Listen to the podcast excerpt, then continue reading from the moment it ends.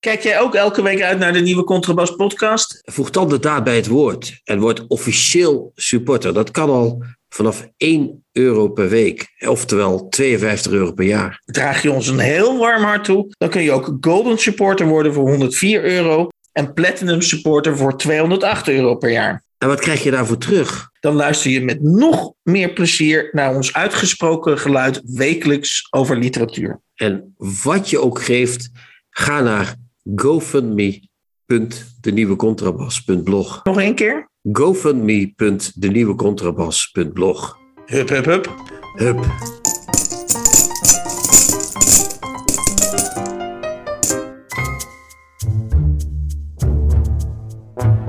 De Nieuwe Contrabas. Podcast. Over hedendaagse literatuur en de wereld daaromheen. Met Chrétien Breukers, een elitaire Limburger. En Hans van Willigenburg, zomaar een Zuid-Hollander.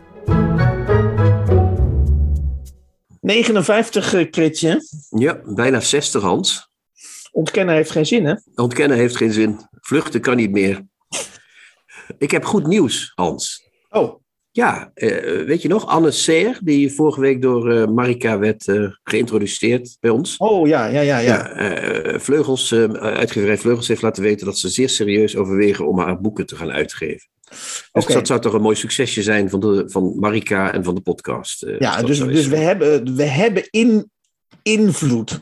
Ja, we, zijn we hebben met... niet alleen invloed op uitgeefbeleid van uitgevers, we hebben ook invloed op, op, op uh, uh, meerdere drukken. Want zoals we vorige week al hebben aangehaald, met instemming uh, overigens nu ook van de auteur, uh, Amy Koopman met Tekenen van het Universum is naar een tweede druk gegaan en ze heeft tegen ons uh, bemoedigende woorden gesproken, namelijk: ja, dat mogen jullie claimen. Nou, dat doen we dus bij deze. Oh, we zijn, we zijn micro-influencers, Hans. Micro- dat zijn we. Zeg maar, we zitten nog op de Madurodam Academie, maar we groeien door. We zijn op, op de, ja, we groeien ja. door naar, naar, naar, ja, goed, oké. Okay. Ja, maar van, van, tafel, van servet naar tafellaken gaan wij langzaam, maar zeker. Ja.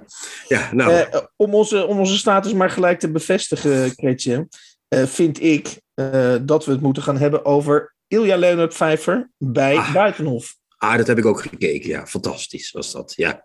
Ilja was als politicus, uh, of als politiek commentator ingevlogen uit Genua. Uh, en nou, we hebben de les wel gelezen gekregen, hè, Hans, toch? Ja, ja en alvorens we zeg maar op de brandende actualiteit ingaan, gaan we wat mij betreft ook zo doen. En want hij houdt inderdaad dringende adviezen voor, uh, voor Stef Blok en andere, an, andere mensen in de ja. regering. Ja. Uh, maar wat... Die, die Pfeijffer, uh, mede naar aanleiding van wat ik bij Buitenhof heb gezien, als figuur begint hij me wel steeds meer te intrigeren. Uh, ik vind hem namelijk een steeds hoger E O-gehalte hebben, uh, Ilja Leonard Pfeijffer. Okay. Het is echt iemand, uh, uh, oudere luisteraars weten dat misschien nog. Vroeger had je in de jaren tachtig, jaren zeventig, jaren tachtig, had je af en toe een uitzending in de E O, bij de E O. En dan hadden mensen, die zeiden dan halverwege het interview: maar ik heb nu het licht gezien. Zeiden ze oh ja, ja, ja. En, ja dat, en, nou, en, dat is nu en, nog steeds zo. Het is een programma op zaterdagavond op de televisie. Ja, doen ze het nog le- steeds? Ja, maar dat, gaat, dat is met door een jongere vrouw. Dus dat lijkt net een gewoon programma, weet je wel. Mm-hmm. En dan halverwege komt God altijd uh, tevoorschijn. Als een soort, uh, ik ben, elke dat... keer denk je weer, oh ja, natuurlijk. Ik zit naar de E O te kijken. Ja, maar ik, ik, ik ga hier de stelling poneren dat Ilja Leonard Pfeijffer ergens tussen, nou schat ik, tussen tweeduizendacht en tweeduizend tien, ergens rond die tijd, is hij bekeerd door iemand? Of hij heeft een innerlijke bekering uh, uh, doorgemaakt? Um, want, tot, tot wat eigenlijk? Tot, tot ja, de, de, nou, laat ik, het, laat ik, het even, laat ik even de, de oude Ilja schetsen. De oude Ilja, uh, die heeft natuurlijk boeken geschreven als Het Ware Leven, een roman. Hij heeft op een gegeven moment, hoe heet het, het Baggerboek geschreven. Of en dat moderne waren, romans. Hè? En dat waren echt richtingloze, bewust richtingloze boeken. En ik vond dat eigenlijk heel erg leuk. Hij parodieerde echt elke literaire vorm. Hij maakte er echt een dolletje van. Je merkte dus ook in die tijd dat hij waarschijnlijk, en dat achteraf gezien, dat hij veel in de kroeg zat en dat hij eigenlijk heel weinig dingen in het leven serieus nam. En ergens onderweg uh, naar al die boeken, die, waar ik eigenlijk best wel van hield, uh, is hij is, is die serieuzer geworden. Heeft hij bij zichzelf erg, hij is ook minder gaan drinken. Sterker nog, hij is opgehouden met, met drinken. Dat heeft hij. Nou, dat, zo ziet hij er toch niet uit hoor. Maar goed. Ja. In brieven aan Genua draait voor een deel om, om, om, om het gegeven dat hij ophoudt met drinken. Nou, en hij is natuurlijk zijn huidige geliefde tegengekomen. Ik weet haar naam even, is me even ontschoten. Maar, nee, maar we zijn geen Juice Channel, dus dat hoeven we ook niet te zeggen. Maar zoals hij nu bij, opereerde bij, bij, bij Buitenhof, is het, is het van een richtingloze, ironische, cynische schrijver. Is, het een, is hij nu uitgegroeid tot een soort baken, een, een soort, soort humanistisch baken? Ja, maar dat is toch heel logisch, Hans? Nou, misschien is het niet logisch, uh, maar op een gegeven moment heeft hij natuurlijk zijn, ook in diezelfde brieven uit Genua, daar, schrij, daar schrijft hij op een gegeven moment ook dat hij uh, weliswaar zestigduizend euro per jaar omzet, maar geen cent overhoudt. Dus Ilja heeft op een gegeven moment eens een keer met de boekhouder erover gehad, van uh, uh, hoe, kunnen, hoe kunnen we dit tij keren? En die heeft, die heeft toen gezegd, die boekhouder, jij moet zorgen dat je meer van die boekjes van jou uh, verkoopt en dan uh, komen we er wel uit. En toen is Ilja natuurlijk de boeken gaan schrijven die de lezers willen hebben. Hij, hij, hij is ja, nu, je uh... maakt het nu heel plat, hè? Ja, okay, ja, maar dat, ja kom nou toch, Hans. Dat is toch zo? Dat zegt hij toch zelf ook in dat boekenweekgeschenk van hem. Dat hij, dat, hij presenteert zich daar als de grote schrijver van de hedendaagse thema's, babbel de babbel. Hij heeft zich ja. helemaal op het publiek toegesneden, op zijn publiek. Hè? Het, het liberale, goedwillende, uh, N R C-lezende publiek. Mm-hmm. Uh, hij schrijft sonnetten in de N R C. Nou, dat had hij... Uh, Toen hij net poëziecriticus was, was alle, alle rijmende poëzie, daar moesten meteen de, de vlammenwerper op. Dus hij heeft zich helemaal tot een soort redelijke auteur omgebouwd, met als enige excentrieke dingetje nog, en dat is ook heel sterk, dat uiterlijk van hem. Hè? Want hij zegt in het boekenweekgeschenk ook, ja. dat, dat de schrijver Pfeijffer eruit ziet als de eigenaar van de botsautootjes. En dat klopt ook. Hij heeft natuurlijk een beetje kermisachtige... Voor, dat, is zijn, dat, is zijn, dat is zijn merk. Ja, hij is nog niet als een ironische vleugel. Als een ironische is hij nog niet... Ver, ver, ver, nee, die heeft hij nog niet afge, nee, afge, nee, maar dat, dat, dat is het laatste dan. Dat uiterlijk is het laatste. Daardoor ja. lijkt hij excentriek. Maar die boeken zijn natuurlijk in en in braaf geworden. Hè? Dat is een in en in braaf gedoe. Dat geeft niet, maar dat, dat, en daarom is die succesvol geworden. En, daarom, en daar komen we dus bij Des Poedels kern. Ja. Dat hij hier in Buitenhof ook ineens, ging die ineens toestemming vragen ook om politieke dingen te zeggen. Vond ik heel komisch. Van, maar als ik eens wat mag zeggen, nou, doet u maar even.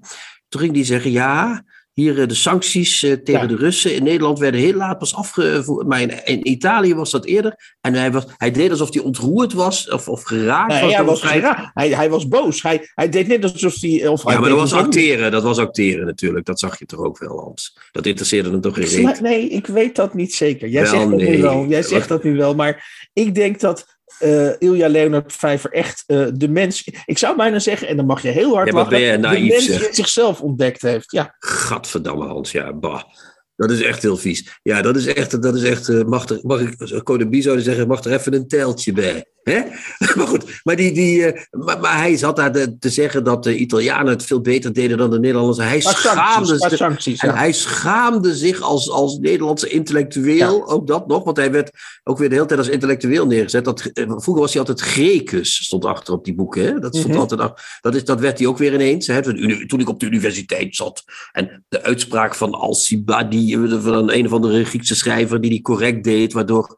Die, die jongen die dat ja. presenteerde meteen kon zeggen... oh, zeg je dat zo? En hij als intellectueel tegen de minister van... denk erom, we waarschuwen nog één keer... vanuit het Nederlands intellectuelendom... Ja, dan maar, moet het wel afgelopen zijn. Alvorens je hem nu weer heel klein maakt... en hem helemaal ik door, maak hem door, niet de klein, ringer, door de ringer haalt... ik achter hem, dat vind ik altijd zo mooi aan televisie... ook bij Buitenhof... dan die zie je die gezichten van de mensen... die of net in, in, de, in, de, in, de, in de show gezeten hebben... Of, of nog moeten komen. En ik zag toch niemand minder dan Sophie in 't Veld. Ik, ik zag ja, maar die is D zesenzestig, Hans. En die, en die zag ik de hele tijd alleen maar ademloos ja knikken bij alles ja, wat Ilja zei. Maar waarom? Omdat Sophie in 't Veld is van D zesenzestig. We zijn vandaag, de dag dat we opnemen, hebben we gehoord van uh, uh, Sigrid Kaag hoe D zesenzestig met mensen omgaat. Hè? Dat hebben ja. we gehoord.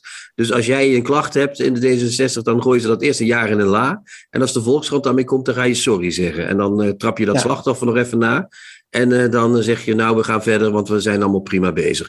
Die Sophie in 't Veld, die zit in de Europese fractie van diezelfde D zesenzestig. Ja. Zo'n beetje de ergste partij die er in Nederland is. Ja. En die, natuurlijk knikt die ja, want die wil uh, graag... Uh, uh, hoe heet het? Die wil, de, die wil uh, ook correct beleid doen, naar buiten toe. Of beleiden in ieder geval, zonder ja. het ooit uit te voeren. Nee, Ilja wordt daarmee echt een, een, een, een nar, een, een handpop van de politiek. Het is echt, ik vind het echt weerzinwekkend, vind ik het echt. Oké, okay, oké. Okay. Nou, ik Minacht, minacht de politici, Hans. Denk dan. Ja. Dat is wat... Uh... Maar alvorens, uh, en dan sluiten we het onderwerp snel af. Uh, uh, hij kondigde dus ook uh, uh, aan, uh, want hij, heeft natuurlijk net, uh, hij is natuurlijk de, de, de Grand Hotel Europa, dat wordt nog steeds in allerlei la, landen wordt dat, uh, vertaald. En dat, yeah. dat loopt nog door. Maar hij kondigde een nieuwe roman aan. En dat vond ik eigenlijk... Nou, dat past wel in jouw beeld, dat moet ik toegeven. In, van de grote marketingmachine Pfeijffer. Hij ging nu een grote roman aankondigen. Daar is hij dus nu mee bezig.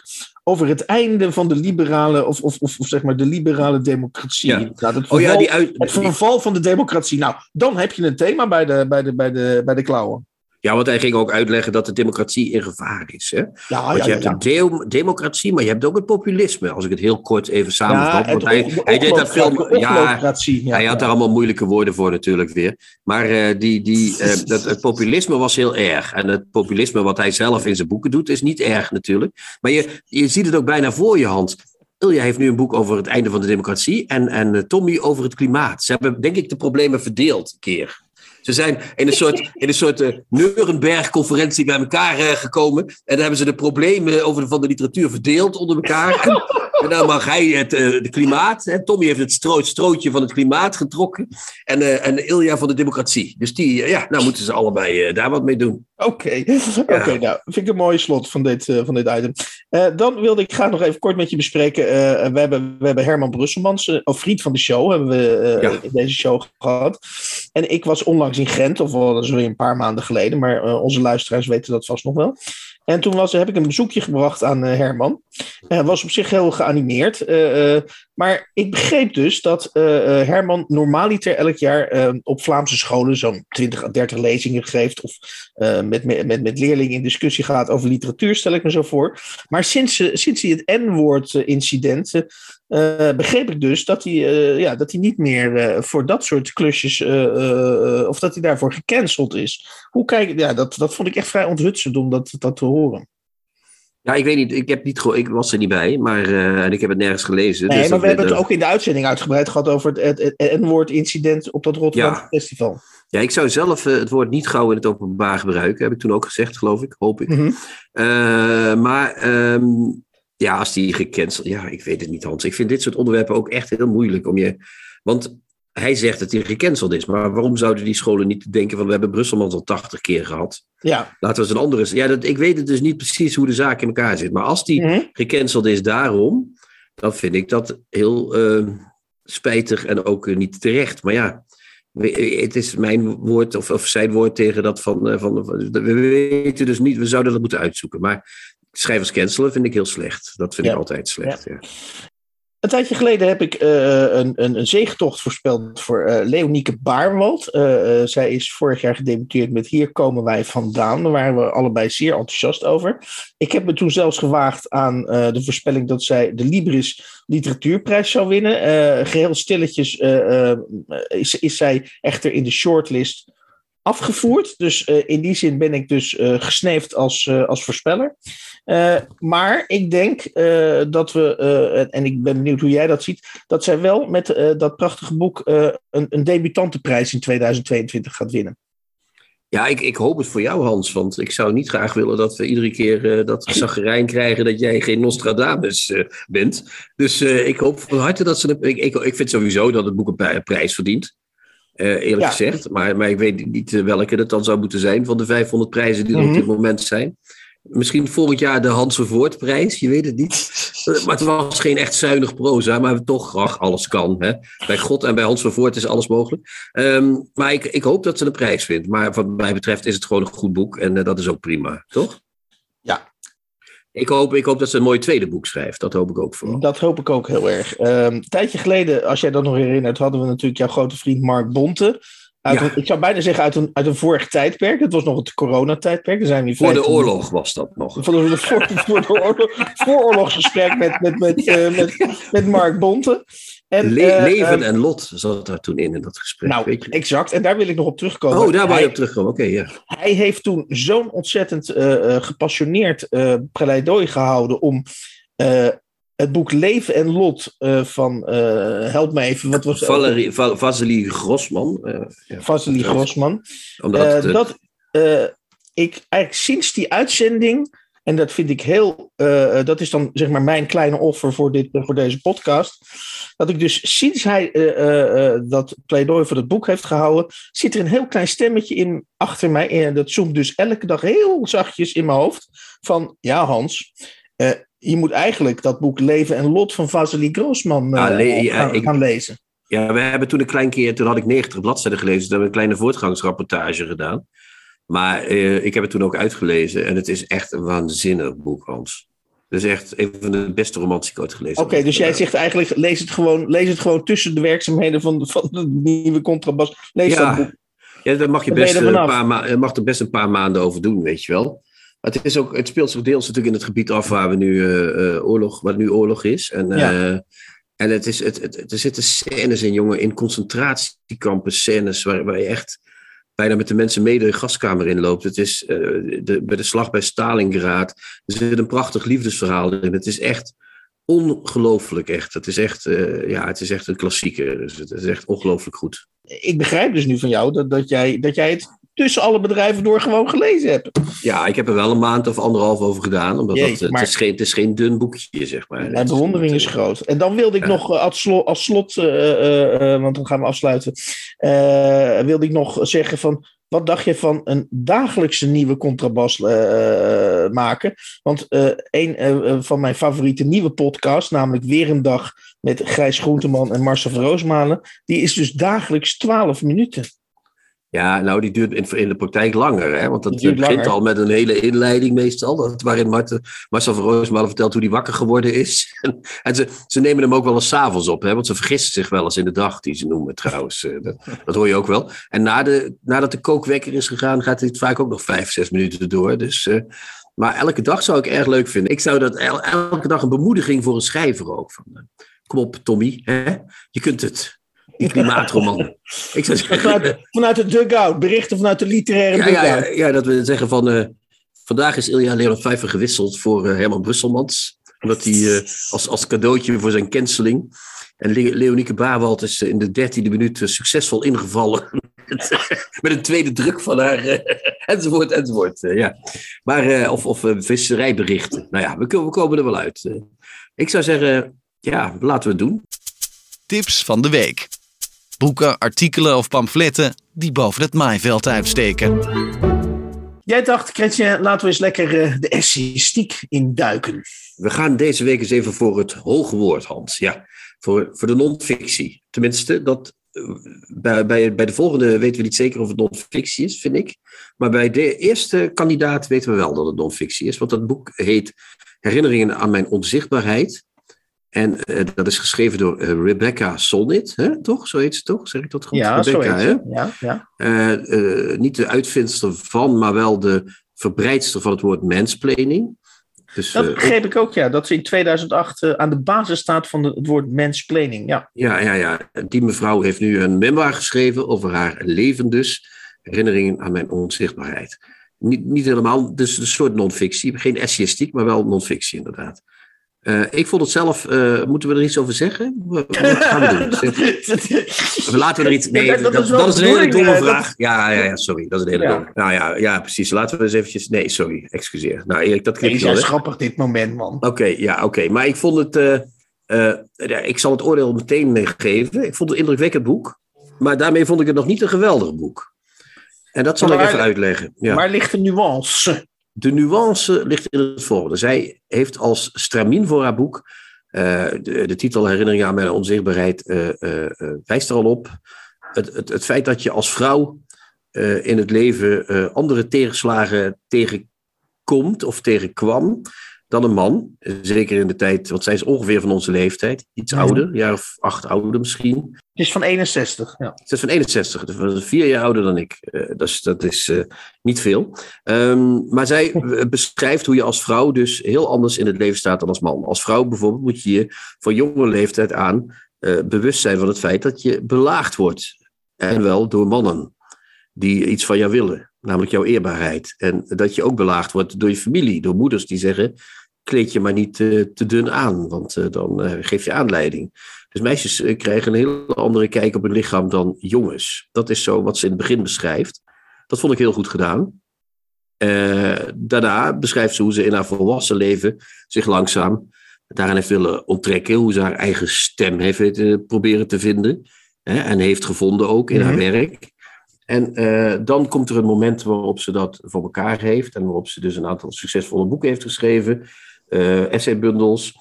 Uh, zij is een duidelijke non-fictieschrijfster. Zij heeft heel erg gekozen voor het schrijven over die onderwerpen. Dus over de ja. vrouwelijkheid, over de ruimte voor vrouwen. Ja, ze is een gevierd auteur. Ik dacht voor de New York Times onder andere. Uh, ja, ja, ja, ja, ja, van alles. Ja. ja, ze schrijft overal voor en ze schrijft, ze is echt heel bekend.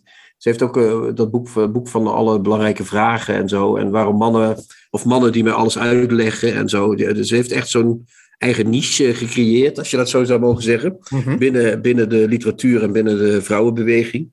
Een bijzondere figuur. En dan krijgen we het eind van het boek. En daarom uh, is mijn gevoel daarover wat minder. Waarin ze zichzelf al heel erg op de borst begint te kloppen. Uh, hoe goed ze dat allemaal gedaan heeft. Is jij dat nu ook opgevallen? Dat ze aan het eind echt bijna de loftrompet zelf uh, beroert ja. al. Om uh, daar de hele tijd zichzelf uh, cadeautjes in de vorm van. Uh, wat heb ik dat toch mooi gedaan? Ja. Begeven. En nou, dat vond ik een het, beetje het, hinderlijk. Ja. Nou, wat ik helemaal kan bevestigen is, is dat ik naar het einde toe minder geboeid, uh, langzaam minder geboeid raakte door dit boek. Maar ik zou, ik zou een paar dingen willen, willen toevoegen aan wat jij zegt. Um, ik vind het een heel, om te beginnen vind ik het voor mij als lezer, als man, vind ik het een confronterend boek. Uh, ja, zeker. Ja. Uh, want um, uh, ik, vind haar over, uh, uh, ik vind haar overtuigend. Ik vind haar, uh, uh, ze hanteert een soort objectiverende toon over, over haar eigen leven. Dus ze, ze, ze, uh, uh, ja, ze vermijdt om in een soort huilerige uh, verteltrant te gaan zeggen... nou, dit heb ik niet gekund of dat heb ik niet gekund. Dat zegt ze wel, uh, maar op een hele uh, aangename uh, uh, toon wat mij betreft. En toen dacht ik onmiddellijk bij mezelf... Ja, Jezus, uh, uh, ik ga dus aan een vrouw de eis stellen dat ze niet huilerig mag zijn. Want als ze wel huilerig uh, is, dan, dan vind ik haar boodschap uh, niet, uh, niet oké. Okay, of die komt niet aan. Nou, dat mag ik natuurlijk wel als man, als witte man gewoon vinden. Um, maar uh, ik heb dus het rare idee uh, dat um, ik alleen ontvankelijk ben voor haar boodschap. Omdat ze die op voor mij althans heel... Uh, ik heb het als volgt omschreven. Het gaat wel de hele tijd van A tot Z over Rebecca Solnit. Dus het is in die zin absoluut ego, egomaan. Misschien zelfs egomaan proza.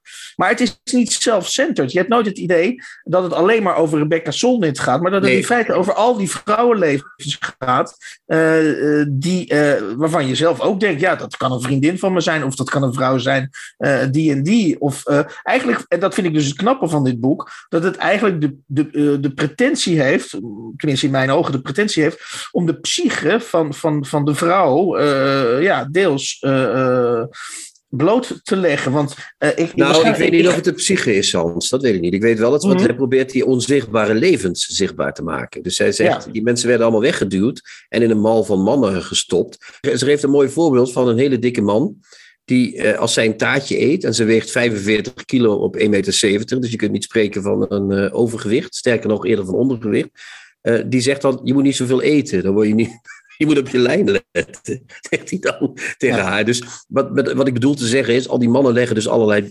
idealen op aan die vrouwen, hè? Ze, ze beschrijft mm-hmm. het ook heel mooi, in de kunst en in het leven... En in de politiek, uh, uh, onderzoeken naar hartaanvallen zijn altijd vanuit de man gedaan, uh, enzovoort. Dus zij beschrijft die vrouwen worden altijd te buiten, of in ieder geval die, die groep wordt te buiten gehouden. En zij probeert die onzichtbaarheid op te heffen. En dat doet ze via Rebecca uh, Solnit natuurlijk. Hè? Dat is haar uh, point of view, zou je kunnen zeggen. Ja, zij zelf dus. Ja. Ze legt niet zozeer de psyche bloot, ze legt bloot. We zijn er niet geweest en we moeten er nu voor, voor onszelf hè, opkomen. En we moeten zorgen dat we er vanaf nu gewoon bij zijn. Dus dat is het, denk ik, meer. Nou ja, ik heb hier een, een, een fragment uit van pagina negenenvijftig en zestig. En daarin vind ik dat je dus heel goed ziet... Mm-hmm. hoe zij uh, iets particuliers uh, over zichzelf... dus eigenlijk algemeen geldig... Uh, op een hele slimme manier algemeen geldig uh, maakt. En dan, ik zal het even voorlezen... Mijn vriendin Heather Smith merkte laatst op... dat jonge vrouwen voortdurend te horen krijgen... dat ze hun eigen moord voor ogen moeten houden. Al vanaf onze kindertijd wordt ons geleerd... wat we vooral niet moeten doen... Hier moet je niet komen, daar moet je niet werken. Om die tijd moet je niet naar buiten gaan. Met die mensen moet je niet praten. Die jurk moet je niet dragen. Dat drankje moet je niet drinken. Dat avontuur moet je niet aangaan. Je moet nooit iets zelfstandig of alleen ondernemen. Dergelijke geboden vormen de enige bescherming tegen een eventueel bloedbad... die ons wordt meegegeven. Ja, dat is inderdaad heel mooi beschreven. Ja, ja, dat is fantastisch. En het mooie is ook, Hans, dat ze dit doet, wat ze dus hier beschrijft. Hè, dat ze die, dat, dat, dat, dat wat, wat, wat, je moet je, dat begint met hele, het eerste deel van het boek gaat helemaal over dat geweld tegen vrouwen. Hè? Ja. Dat, dat, dat uh, verkrachten, dat je steeds als je naar huis loopt moet denken, al is het maar anderhalve kilometer, ja, je weet maar nooit wie me dadelijk achterna loopt. En het gebeurt daar ook een paar keer, dat er een of andere spooky uh, figuur uh, tot aan de voordeur uh, mee uh, marcheert. Uh, uh, zelfs één man die haar lastig valt. En dan stapt ze bij iemand anders in de auto en die zegt, weet je wel dat dat heel gevaarlijk is bij vreemden in de auto stappen, terwijl die haar zelf al een uur aan het lastig vallen. Ja. Nou, dat is echt een fantastische scène, maar ook een heel ontluisterende scène natuurlijk. Ja. Maar wat, wat, wat, ze, wat ik ook mooi vind van dit boek, is dat Rebecca Solnit dit doet via de literatuur en via de kunst. Hè? Ja. Ze, dus, dus, dus ze beschrijft ook in de literatuur dat mannelijke perspectief in de kunst. En ze beschrijft ook een manier waarop je dat uh, kunt uh, uh, veranderen zelf. Ja. Door de manier waarop je erover schrijft. Maar ik wil wel iets over die literatuur, uh, iets over die literatuur uh, een citaatje geven. Nou, op het gevaar of dat we nu te po- positief worden. Uh, en uiteindelijk vind ik het dus ook net als jij iets minder worden. Maar wat ik zo, uh, en wat ik ook bij jou beluister, is dat de voorbeelden eigenlijk, weet je wel, over verkrachting, over niet bij vreemde mannen. In, weet je wel, al die voorbeelden, die ken je allemaal al. Er, er, ja, maar die zijn wel heel goed niet, gekozen. Dat is eigenlijk heel, ja. Maar, dat, maar ze beschrijft het op een manier dat het toch helemaal nieuw wordt. Dat je denkt, dat je voor het eerst, dat het lijkt alsof je zelf ook voor het eerst uh, denkt, ja, verdraaid, zo is het inderdaad. En dat, dat vind ik wel een wonderlijk vermogen van haar manier waarop zij het opschrijft. En sterker nog, het, het lukt haar, het lukt haar om mij uh, gaandeweg dit boek, mij volledig als lezer te identificeren met, ik word een beetje Rebecca Solnit en ik word ook een beetje opstandig. Uh, uh, en ik word ook, uh, uh, nou ja, en, en dat vind ik wel heel erg knap. Want ze is ook wel heel erg belerend en moralistisch. En dat zijn doorgaans eigenschappen waar ik meestal bij afhaak in een boek. Ja, ja, ja. Hier, hier heb ik dat ook. Ja. Ik heb, normaal gesproken bij moralisme denk ik ook, nou, zoek het zelf maar uit. Maar zij weet het zo te brengen dat ik daarin uh, meega. En, dat is, dat, en dan kom ik toch weer even terug op dat uh, kunst- en literatuuraspect. Dat is nee, vooral omdat ja. ze het via die... Want, want uh, we, verhalen die we vertellen, die maken ons wereldbeeld. En ja. zij speelt het heel erg over de band van de kunst en de literatuur. En dan zegt ze in, op bladzijde honderdvierendertig... in die uren en jaren die ik in boeken verzonken doorbracht, was ik willekeurig iedereen en niemand tegelijk. Niets en overal. Ik was als nevel, waterdamp, mist, iemand die oploste in het verhaal, erin verdwaalde. En op die manier verliezen werd een gewoonte, als onderbreking van de zware taak van een meisje en later een vrouw zijn. En dan specifiek dit meisje en deze vrouw. Snap je? Dus zij, dat, dat vrouw zijn is iets wat opgelegd wordt. Ja. En je kunt jezelf bevrijden in, in wat je schrijft of in wat je maakt of in wat je doet. En dat, dat vond ik heel mooi hoe ze dat beschreef, die combinatie ja. van die twee. En ja. aan het eind, wat jij zegt inderdaad, op het eind wordt dat boek, dan gaat ze zichzelf heel erg feliciteren. Van wat ben ik toch een enorme goede mevrouw. En wat schrijf ik dat toch lekker op allemaal. En ze heeft ook een dankwoord van, ze, van zevenentwintig bladzijden ongeveer. Nou, ja. ik overdrijf een beetje, maar ze bedankt over driehonderd mensen. Dus uh, t- toen dacht ik ook, nou uh, Rebecca, nou is het wel mooi geweest. Ik vind het echt jammer van het boek, als ik eerlijk moet zijn. Nou, ik, ik had inderdaad na tweehonderd bladzijden had het voor mij uh, mooi geweest. En, en, en daarna heb je eigenlijk het boek Rebecca Solnit een klein beetje uit. Dan gaat ze inderdaad nog zeventig of tachtig pagina's uh, uh, door. Maar ik heb als slotstatement, dat heb ik dan, ja, dat, dat geef ik gewoon eerlijk toe, beste luisteraar. Ik schrijf af en toe een zinnetje op dat ik denk, nou, dit valt het wel eens een beetje samen. Dus dat heb ik nu ook gedaan. Ik laat me graag women'splainen door Rebecca Solnit. Ik sluit me daarbij aan. Laat jij je ook mansplainen door Peter Handke, Hans? Ik zag opeens drie boekjes, drie, drie hele ja. rare, in, in, raar, in raar formaat drie boekjes in mijn brievenbus uh, uh, ja, uh, vallen, ja. zou ik bijna zeggen. Drie essays en, uh, van Peter ik, Handke. Ik, dacht, uh, ik, heb, ik heb al veel meegemaakt met de nieuwe Contrabass podcast. Grote boeken, kleine boeken, paarse boeken, gele boeken, uh, dikke boeken, dunne boeken. Maar drie uh, ja, van die handzame uh, boekjes uh, uh, uh, met als titels. Ja, nou, ik, ga het even, ik ga het gelijk maar even voorlezen. Essay over de jukebox. Essay over de geslaagde dag. En essay over de moeheid. En ik ging lezen, Chrétien. Van Peter Handke dus, hè? Van Peter Handke dus. En ik dacht toen ik ze gelezen had, had, ik, had het ook essay over de bergen kunnen zijn. Of essay over de schoolpauze. Of essay over het kuthumeur. En ik heb het idee dat, dat Handke in staat is om over elk uh, zelfstandig naamwoord uh, essays te schrijven. Uh, nu ja. ik dit gelezen heb. Hey, sterker nog, Hans, om het nog maar verder af te breken, ik denk dat het ook niet echt essays zijn. Ik heb het meer gelezen als een soort mystiek proza. Jij niet? Het zijn een soort pogingen om iets te hebben. In die, in die jukebox bijvoorbeeld, Essay over de jukebox, ja. gaat hij op zoek naar de jukebox uit zijn jeugd, zou je kunnen zeggen. Hè? Dat is wat hij dan mm-hmm. doet. Overal waar hij is, hij heeft geen huis op dat moment, hij zwerft door Europa. En overal nou, hij zwerft kijken... niet alleen door Europa, hij zwerft ook als schrijver door deze essays, zou ik zeggen. Maar ja, goed, precies. Ja. Ja, dat is, ja, ja, dat ook. Ja. Maar hij zwerft dus rond en dan ondertussen is die jukebox die hij hier en daar ziet, is zijn houvast.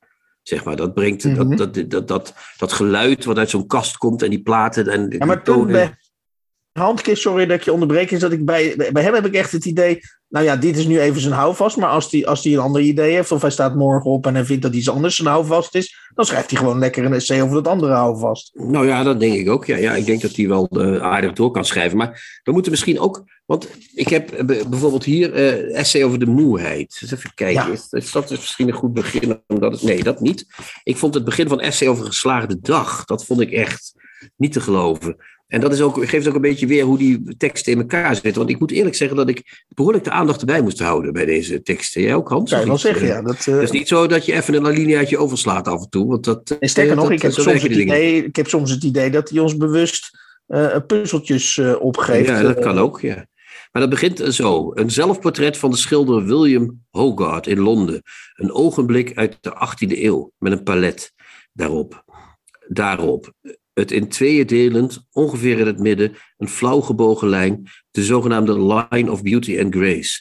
En een platte, rondgeslepen steen van de oever van het Bodemmeer op de schrijftafel, in het, donker, in het donkere graniet, als diagonaal, met een even zachte als speelse, precies op het juiste moment van het lijnrechte, wegbuigende kromming, een kalkwitte ader, die beide helften van de kiezel scheidt en bijeenhoudt. Ja. Hij begint hier al met een uh, behoorlijk uh, mooie uh, parallel, hè, tussen dat schilderij en die steen. Maar dan zijn we er nog niet, want dat gaat de hele essay zo door. En, ja.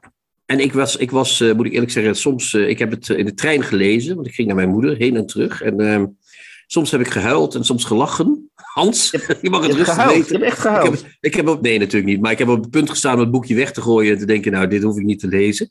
En mm. toch, moet ik eerlijk zeggen, aan het eind, als ik het gelezen heb, vind ik het, om te beginnen is het heel atypisch proza. Dat lees je echt nooit meer, dit soort proza. Ja, achteraf dus, kunnen we zeggen, het is echt uh, Nobelprijsproza. Ja. ja, dat blijkt. Maar dat, is, dat was het ook blijkbaar. Maar uh, het is ook proza, niemand zal meer zo schrijven. Dit is echt een, een, een vergane... Uh, vergane manier van schrijven, heb ik het idee. Dit, dit soort, ja, het publiek bijna buitensluitende literaire toontje. Oh, dat vind ik wel de... goed dat je dat zegt. Ja, ja, daar ben ik wel een beetje, daar ben ik blij mee. Ja, publiek ja, uitsluitend, dus, ja. Ja, hij, hij sluit echt jou als lezer weg. Je hoeft, het, hij praat tegen je, Handke. Kijk, zon, nou, nee, hij praat, nee, ho, nou moet ik echt ingrijpen. Want dat vond ik nou juist het grote verschil tussen, en ik heb dus eerst Solnit gelezen en daarna Handke. Wat mij juist opviel, is dat Solnit, daar voelde ik me bij elke zin voelde ik me aangesproken. Of, of de, de werd ik direct of indirect, ging ik daar toch mijn eigen, uh, uh, betrok ik dat op mezelf en dacht ik, oh jee, ben ik ook zo'n man die uh, uh, ja. onderdeel uitmaakt van het mannelijk, mannelijk universum. Maar, maar, ster, maar bij, bij Handke heb ik juist het idee dat hij lekker tegen, die zit gewoon gezellig tegen zichzelf te praten. Die, ja, die, nou, dat vind ik wel een mooie zin. Nou, die vind ik ook wel een mooie zin. En dit is een mooie zin en dat vind ik ook wel, ja, dat vind ik ook best aardig. Inderdaad, op een manier dat je denkt, ja, hallo, ik ben er ook nog. Ja, maar wat ik wilde zeggen is dus inderdaad Solnit die... Uh... Die praat uh, namens uh, de vrouwen in het algemeen en namens de onzichtbaarheid ja. van vrouwen. En ja. Handke praat inderdaad alleen maar namens Handke zelf, dat is waar. En, en toch raakte ik meegesleept. En ik heb het idee, als ik jou zo hoor, dat jij niet bepaald meegesleept bent geraakt. Maar ik uh, was op een gegeven moment toch wel om, omdat ik echt een soort sympathie heb voor die totale in zichzelf gekeerdheid. En voor die totale, dat, dat vreemde universum wat Peter Handke altijd, dat vervreemde mm-hmm. universum, hè, zoals die de eerste ja. romans ook altijd uh, met die... De angst van de doelman voor de, elf mee, voor de, voor de penalty en de, de, de, de, ja. Uh, ja, lang, de, de, al die kleine romans en die vreselijke vervreemdende toestanden, mensen die moorden plegen en er weer vandoor gaan.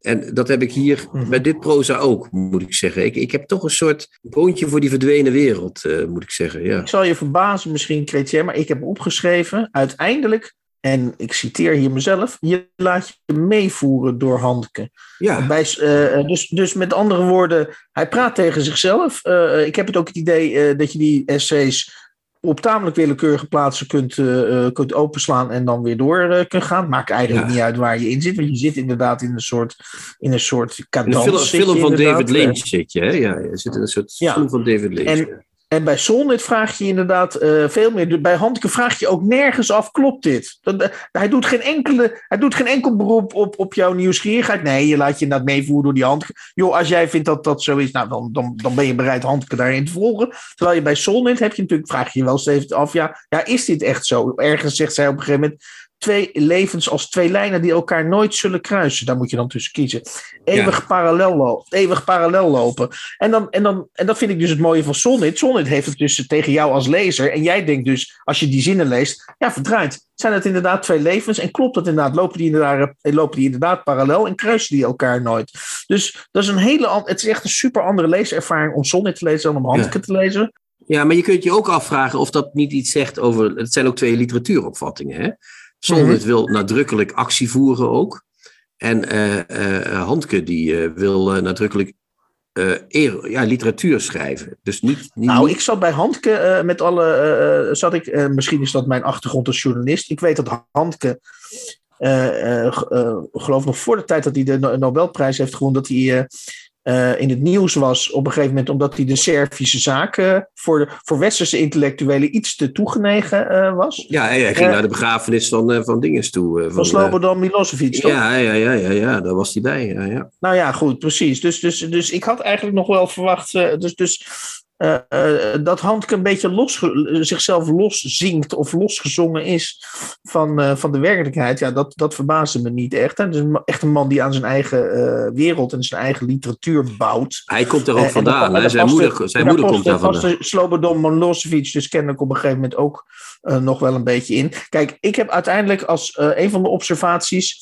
Uh, om aan te geven hoe ogenschijnlijk willekeurig uh, Handke schrijft... is dat hij aan het begin van zijn essay over de jukebox... begint hij bij de buslijn Burgos Soria. En dan denk ik, ja, wie bedenkt dat? Je gaat een essay over een jukebox schrijven... en dan kom je natuurlijk uit bij de, bos, bij de buslijn Burgos Soria in, uh, in Spanje. Ja, uh, je kunt het niet bedenken. Ja, alleen, dat is toch fantastisch? De enige, de enige manier die dit ook kan bedenken op de wereld... dat is Peter Handke. Ja, en, en die Handke die, die was uh, trouwens... Zijn moeder kwam uit dat, uh, uit dat Servië. Hè? Dus daarom was hij de Servische zaak zo uh, oh, toegedaan. Dus, dus dat is niet helemaal... Is... Uh, dat was zijn afkomst. Niet zijn, uh, was niet losgezongen van de werkelijkheid. Hij ging terug naar zijn uh, afkomst. Oké, okay, dat wist ik niet. Dat, uh, maar goed ik, ik, misschien, tot, misschien, misschien tot slot. Ik wil, uh, hij zegt hier in het essay over de moeheid... zegt hij op bladzijde zevenenvijftig... maar het is mijn bedoeling niet om suggestief te worden. Niet overreden wil ik. Ook niet met beelden. Maar herinneren. In ieder aan zijn hoogst eigen vertellende moeheid. Dus hij wil dus niet overreden, zegt hij. En hij wil ook niet met beelden zelfs. Dus dat is wat iedere schrijver probeert te doen. Met beelden iets uh, op te roepen. Mm-hmm.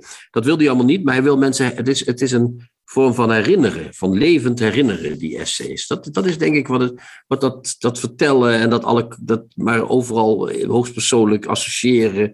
Dat is wat hij doet natuurlijk. Hij herinnert ons aan iets. Maar aan wat, Hans? Dat is de vraag. Dat ik ben te moe om er uh, tegenin meer te gaan. Weet ik, hè? Dan heeft het essay gewerkt. Dus uh, hup, Handke, zouden we kunnen zeggen. Tot slot. Ja.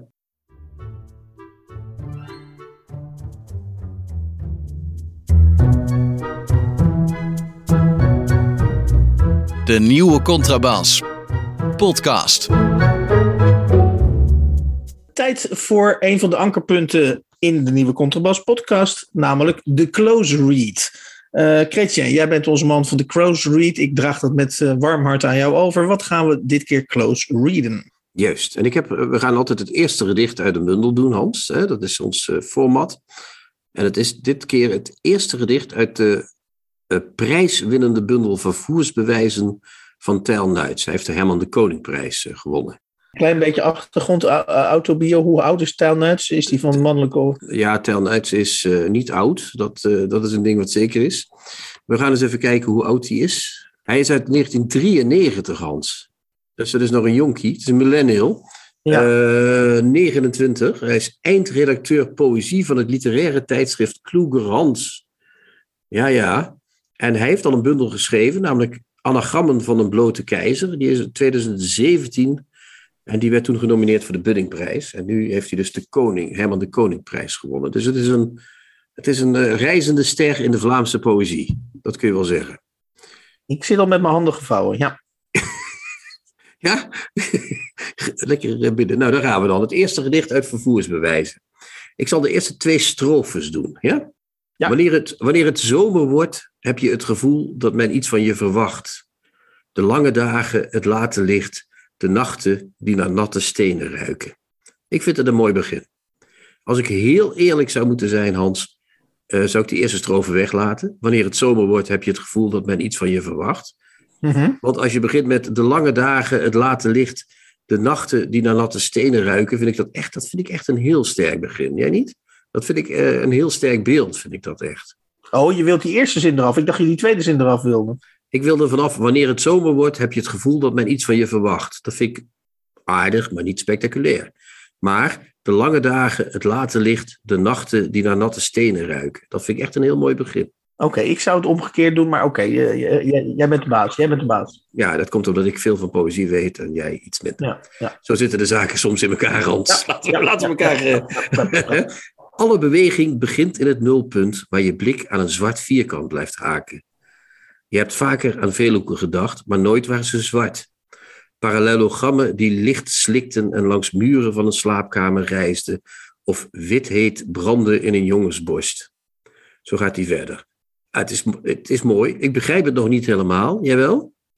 Ja, ik, ik ben er nog even aan het verwerken. Maar ik weet ook niet zoveel van poëzie. Dan moet je nee, wel nee dat, dat was wel heel flauw voor mij. Dat is waar. Maar goed, dus hij begint hier te zeggen iets over een nulpunt en een zwart vierkant. Hè? Dus dan komen we meteen in de, in de kunstgeschiedenis volgens mij. Tenminste, ja, dan zitten we bij dat zwart vierkant, ja. En dan zegt hij dus, dan trekt hij dat, betrekt hij dat op zichzelf persoonlijk. Je hebt vaker aan veelhoeken gedacht, maar nooit waren ze zwart.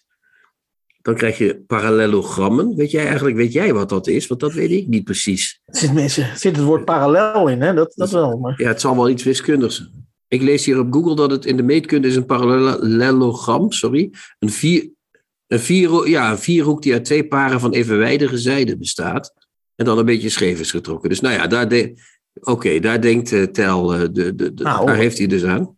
Tijl heeft ons wel aan het werk gezet met die parallelogrammen. Ja, parallelogrammen die licht slikten en langs muren van de slaapkamer reisden. Of witheid branden in een jongensborst. Dus hij heeft nu dat zwarte vierkant waar hij aan denkt. Hè, dat late licht, mm-hmm. Daar begint het mee. Dan ontstaan die parallelogrammen. Maar dat zijn geen... Uh, Die zijn niet zwart, daar zit dus uh, die witheid branden die in zijn jongensborst. Ja. Nou, dat is wat er gebeurt volgens mij.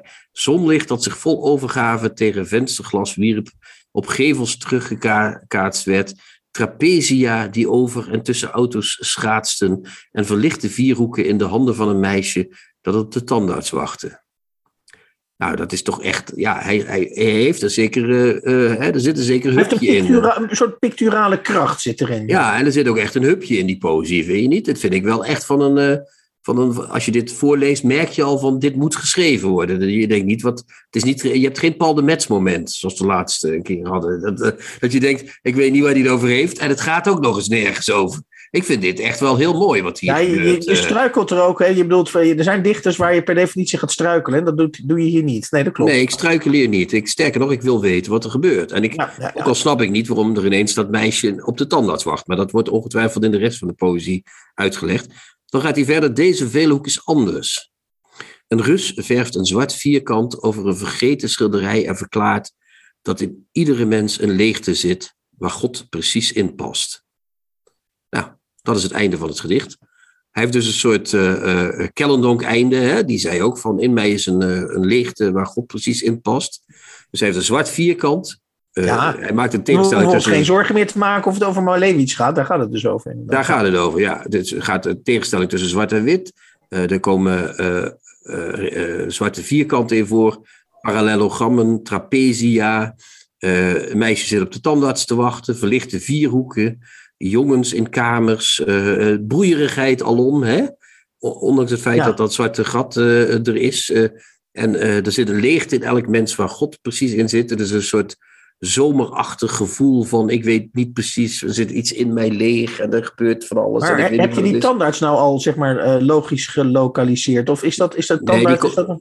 Ja, die huh? komt in de rest van die gedichten weer terug, dat meisje bij de tandarts. Oh, dat komt, uh, maar okay, dat, okay, okay. dit is alleen het eerste gedicht. Dus als we hier, wat, wat hiervan blijft hangen, vind ik, is dat onbestemde gevoel. Wat of dat zwarte vierkant kan zijn, of die, dat witte mm-hmm. licht in die jongen zelf, of ja. die God die erin gepropt wordt, of die... Uh, en dat is voor een eerste gedicht, is dat natuurlijk een kwaliteit. Uh, dat vind ik wel een kwaliteit, want na het eerste gedicht denk je, zal ik dit, deze bundel zal ik die meteen terzijde werpen, of zal ja. ik daar nog eens in door... En ik heb hier... Echt, uh, nog meteen ben ik in door gaan lezen. Dit vind ik echt een. Ik vind dit hier ook echt een dichter aan het woord. Of een, het klinkt ook echt als een dichter. Hè? Dat, dat klinkt lulliger dan ik het bedoel, maar dat is echt, dit, dit is echt een dichter als je wat je hier uh, hoort. Ja, ik, ik, ik, ik heb zelf de behoefte, maar ik weet niet of je ertoe bereid bent om uh, uh, nog één helemaal keer het hele, te horen. Nog ja. één keer het hele gedicht. Ja, ja, ja, ja, dat gaan we doen. Wanneer het zomer wordt, heb je het gevoel dat men iets van je verwacht. De lange dagen, het late licht, de nachten die naar natte stenen ruiken. Alle beweging begint in het nulpunt waar je blik aan een zwart vierkant blijft haken. Je hebt vaker aan veelhoeken gedacht, maar nooit waren ze zwart. Parallelogrammen die licht slikten en langs de muren van een slaapkamer reisden, of witheid brandde in een jongensborst. Zonlicht dat zich vol overgave tegen vensterglas wierp, op gevels teruggekaatst werd, trapezia die over en tussen auto's schaatsten en verlichte vierhoeken in de handen van een meisje dat op de tandarts wachtte. Deze veelhoek is anders. Een Rus verft een zwart vierkant over een vergeten schilderij en verklaart dat in iedere mens een leegte zit waar God precies in past. Moet je horen. Hans leest een favoriete passage voor uit een boek dat hij onlangs gelezen heeft.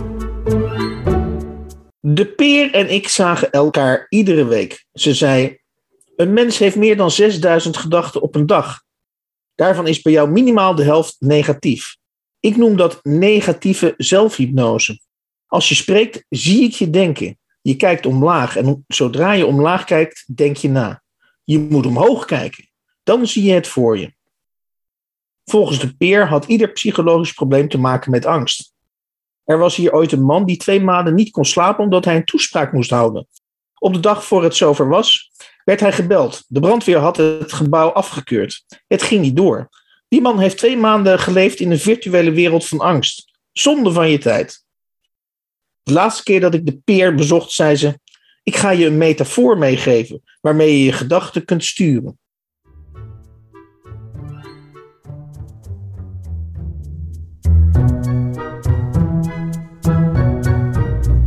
De nieuwe Contrabas. Podcast. In de negenenvijftigste aflevering van de nieuwe Contrabas podcast kwamen voorbij Herinneringen aan mijn onzichtbaarheid. Uh, prachtige essays uh, van uh, Rebecca Solnit, een Amerikaanse. En uh, dit boek is vertaald door Lette Vos. En kwam uit, of is uitgekomen bij het Podium in tweeduizend tweeëntwintig. Dan hadden we het over uh, drie kleine uh, handzame boekjes van Peter Handke. Handke, handzaam. Essay over de geslaagde dag. Essay over de jukebox.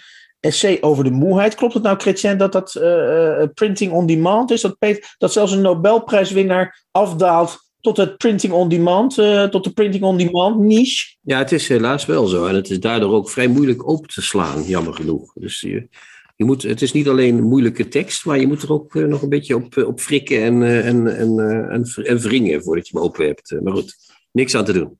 Deze drie essays zijn dus, voor zover dat nog niet duidelijk was, uitgegeven uh, printing on demand, op printing on demand basis door uitgeverij Koppernik.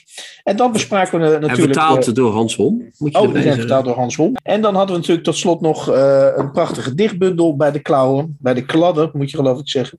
Uh, die was van Tijl Nuits, uh, een, Vla- een Vlaamse dichter uit negentien drieënnegentig. En het, uh, wij bespraken het eerste gedicht uit Vervoersbewijzen. En dat is een bundel die uh, vorig jaar verscheen in tweeduizend eenentwintig, dus bij de Wereldbibliotheek. En dan hadden we natuurlijk uh, de rubriek Moet je horen, waarin ik favoriete passages voorlees. De passage kwam dit keer uit de roman Wij weten heus wel hoe laat het is van Marcel van Roosmalen. En dat boek verscheen bij Prometheus in tweeduizend zes. Ja, rest ons alleen nog te zeggen dat we iedereen bedanken voor het luisteren en voor het blijven luisteren. En dat we van iedereen houden, Hans. Ook van elkaar, maar ook van de luisteraars. Heel veel. En dan eindigen we weer met de tje-tje-tjens, hè, toch? Met de chin-chins en de chow-chows en de cha-cha-cha's. Chin-chin, chow-chow, cha-cha, tjoe-tjoe. Ciao, ciao belly. Ja. Kijk jij ook elke week uit naar de nieuwe Contrabass podcast? Voeg dan de daad bij het woord en word officieel supporter. Dat kan al vanaf één euro per week, oftewel tweeënvijftig euro per jaar. Draag je ons een heel warm hart toe, dan kun je ook golden supporter worden voor honderdvier euro en platinum supporter voor tweehonderdacht euro per jaar. En wat krijg je daarvoor terug? Dan luister je met nog meer plezier naar ons uitgesproken geluid wekelijks over literatuur. En wat je ook geeft, ga naar gofundme punt de nieuwe contrabas punt blog. Nog één keer? gofundme punt de nieuwe contrabas punt blog. Hup, hup, hup. Hup.